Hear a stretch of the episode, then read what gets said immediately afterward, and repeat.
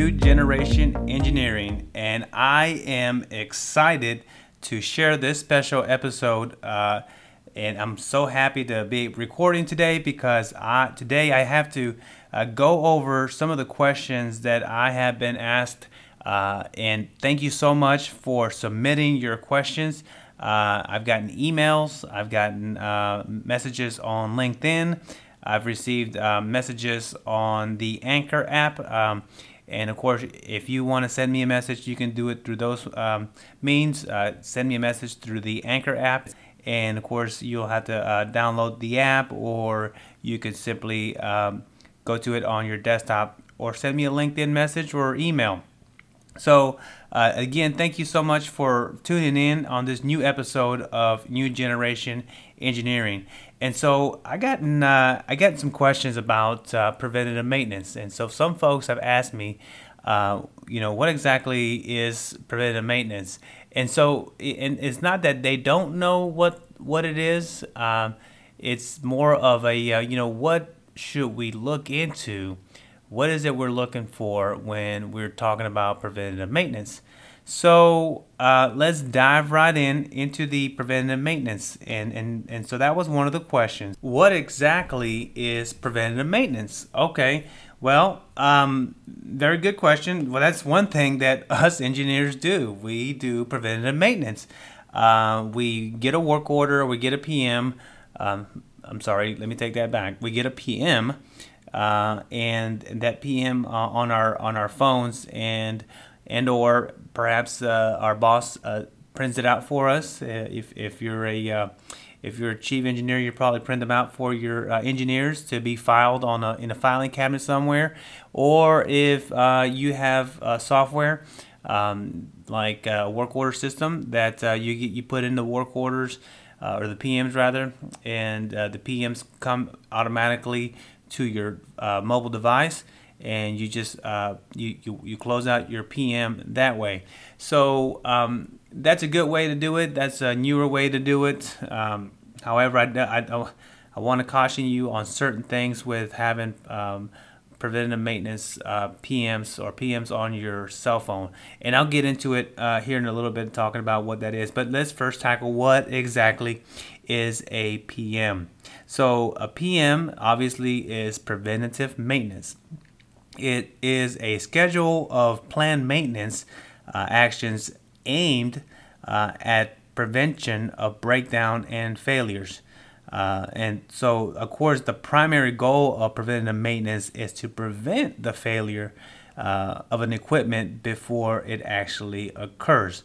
It is designed to preserve and enhance equipment reliability by replacing worn components before they actually fail. So much like a belt on an air handler, or perhaps just any kind of worn part like a coupling on a pump, and which we'll talk about motors here in a little bit too. So that's what a PM is.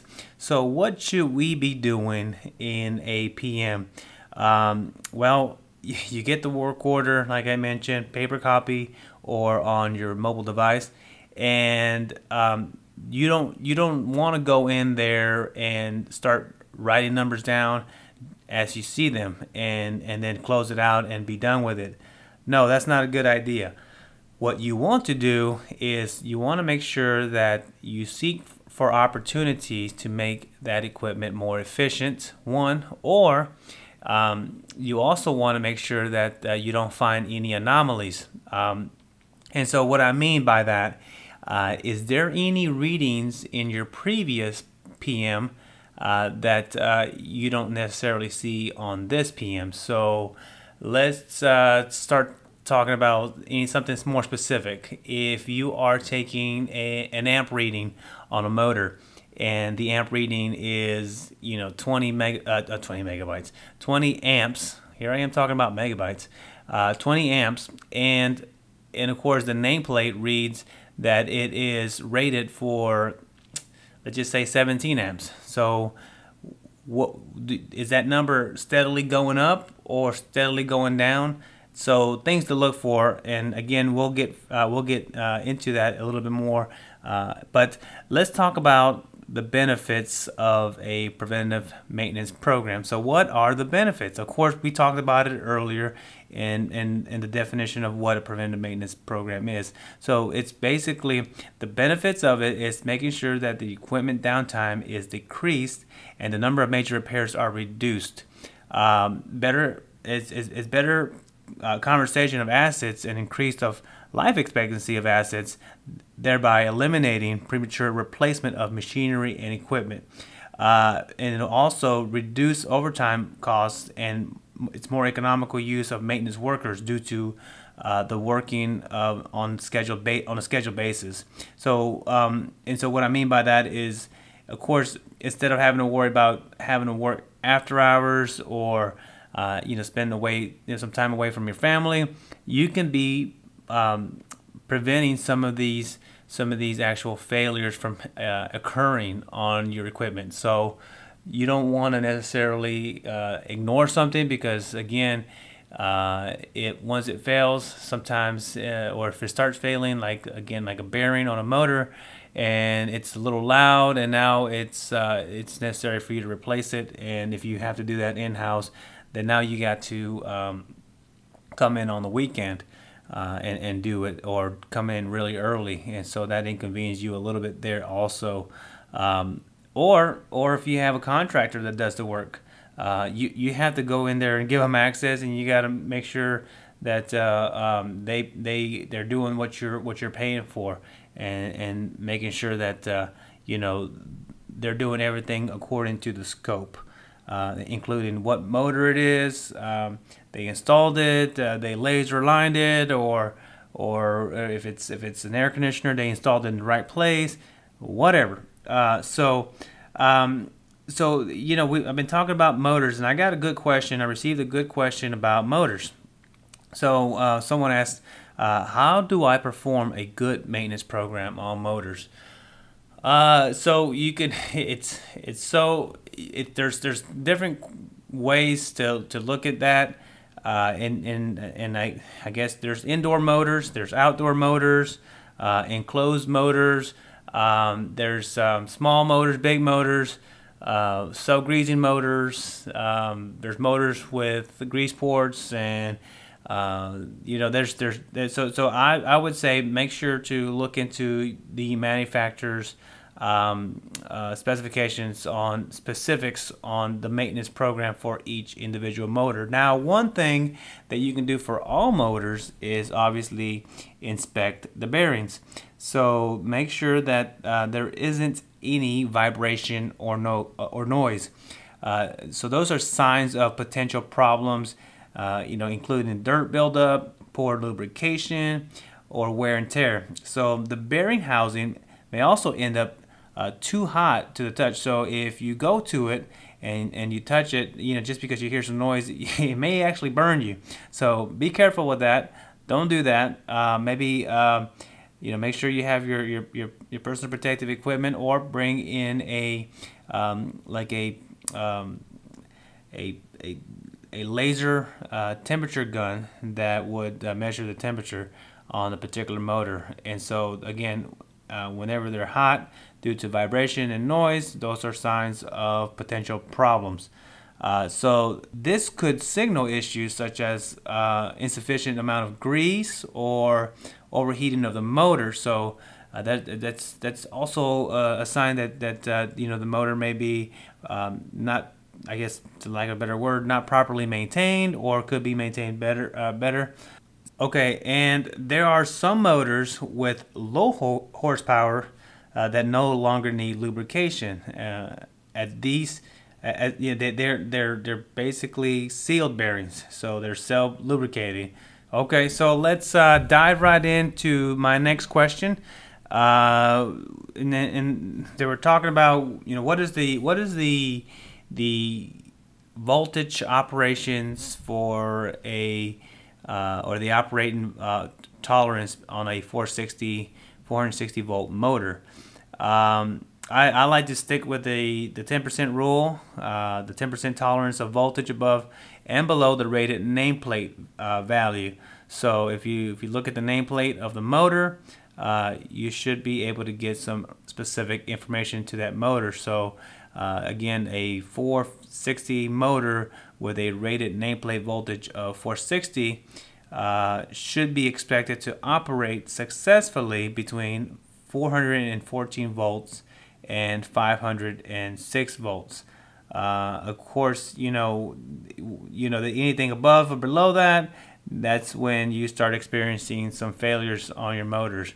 So if you do have issues like that, or they're even getting close to those types of voltages, start questioning the quality of power. So sometimes you can get dirty power, or it could be something down the line in your line feeds. So the next question I received was the differences between LRA, RLA, and FLA. And so just starting from what I recall at Chattahoochee Tech, when I started learning about motors, we started talking about FLA a little bit in some books.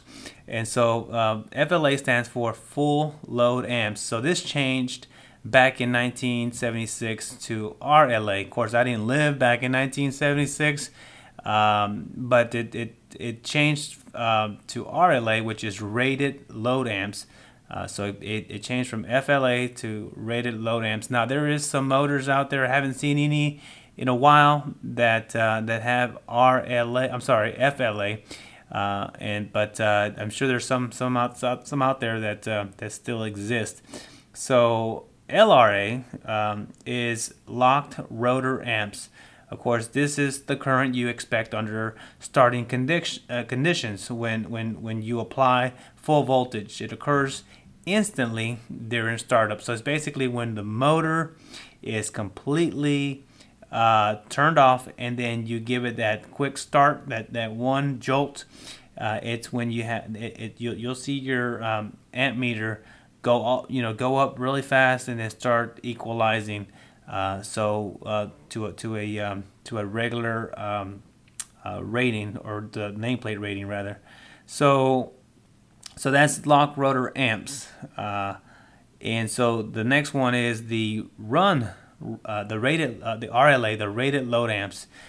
So whenever we're talking about, obviously, for example, compressors, it's kind of like it's the maximum current a compressor should draw under operating conditions. So it's often mistaken and called running load amps, which is not technically correct, which leads people to believe incorrectly that the compressor should always pull these amps. Not exactly the same thing. But that is LRA, RLA, and FLA. Wow, that can get you tongue twisted. So I've been asked another question: how often should I grease a motor? And again, earlier I mentioned there's different manufacturers, there's different RPMs, and so there's different ways to look into that. But first, I want to start by saying, I'll get to your question. I'll get to that question, but I want to talk about how to properly grease. So what you want to do is, obviously, one thing I'm real particular about is looking at the grease fittings and making sure the grease fittings are clean. So, wipe them down, make them look good, and if it has a cap, put the cap on. So you want to remove the grease outlet plug. Okay, so that's very important. I've seen people grease motors and they the bearings, and there's just like, it absolutely kills me to see them not pull the outlet plug, and that's very, very important. It's the plug at the bottom of the motor, and so, or it's sometimes at the bottom, sometimes on the side, but you have your grease port, and then you have your grease outlet plug. So you got a plug and a port. So the port is where your grease gun goes, and the plug is where you remove where you allow the grease to come out, so that you're able to, I guess, prime, so to speak, purge the old grease out and add new. So you add the recommended amount of grease, and so the way you do that is obviously you open up the plug at the bottom, you put the grease nozzle from your grease gun onto the grease port, and you squeeze away. I usually give it, a good 5 to 8 squeezes, depending on how much grease comes in there. But the important thing is to make sure that the grease plug is taken out. If you don't remove the grease, the plug, you can potentially damage the windings. And you'll see it sometimes if a motor's been improperly maintained, they don't remove the plug, and you'll have some of the grease coming out the inside of the motor, and that's when you know you got a bad seal. So be sure to grease it properly. Also be sure to be add a compatible type of grease that goes inside your motor. Now I've dealt with I've worked mainly with Baldor motors and some different other big names out there. So you want to consult your distributor and authorized service center for the recommended type of grease, or look up the information online. So you want to grease. Usually what I do is, again, I like to grease it and stop when the new grease appears at the shaft hole, and then of course you want to replace that outlet plug afterwards. So be looking out for that information online, or reach out to your your motor expert, and they will tell you exactly how to properly grease the motor if you have no idea on how to do so. It's good to know the people who know this. Okay, and so the original question was how often. So again, it's all dependent on the amount of hours that your motor runs. And so if you run your motors from 6 a.m. to 6 p.m., you have about 12 hours of operation. And so you wanna find out how long you run Monday through Friday, because I'm sure your schedule is probably different on Saturday, Sundays. Most people take or have the HVAC off on Sunday, and your major 3-phase loads are off on Sunday, including your outside air fans, your total exhaust, and your air handlers and your cooling tower motors. So it's dependent on the RPM and also on the rated speed. I'm sorry, not the rated speed, on the amount of hours rather. So how many hours do you run it? I generally, I generally grease the motors on a quarterly basis or on a semi-annual basis. And again, you can over-grease these motors. So be careful on, making sure that you read up on the literature of each individual type of motor. But the general rule of thumb, obviously, when it comes to greasing, is removing that plug out from the bottom of that motor.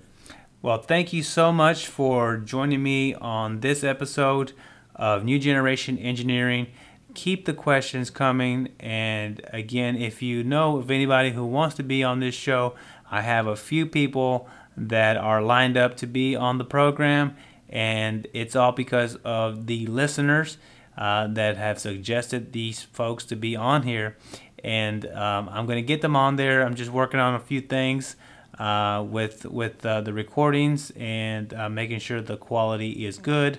And of course, finding the time to do so. Of course, we're busy. We're building engineers. There's plenty of things to do, and I generally like to come in the building really early in the morning, and so I like to do it whenever the HVAC is off, and whenever There's nothing supposed to be on, like lighting, no HVAC, just to walk around. And that's when you spot the most things. And that's allowed me today to be able to record this podcast here in the shop.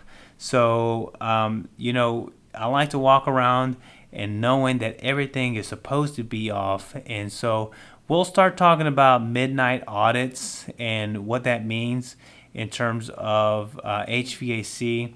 And again, a good example of that would be just to come in here and dial in on the energy management system and find out what's running. Should it be running? If it's off, if it's nobody here, maybe save some energy there or walk around. Don't look at the automation and say, wow, nothing's running, everything's good. No, walk the building. Walk the cooling tower, the roof. Walk the cooling tower areas, the catwalks. Check out your cooling tower. Check out your sand filter. Check out your condenser water pumps, your chillers. Are they running? Should they be running? Is it on the schedule? Check out your air handlers. Sometimes there's some signs there that there's some items that can be somebody may have put the pump on hand overnight. Who knows? So there's some potential there to save energy. And again, we'll talk about it on the next episode or a few episodes down the road. Thank you so much for tuning in. And thank you for asking the questions that you do. Keep those questions coming, and I will do my best to answer them. I hope you join me on the next episode of New Generation Engineering.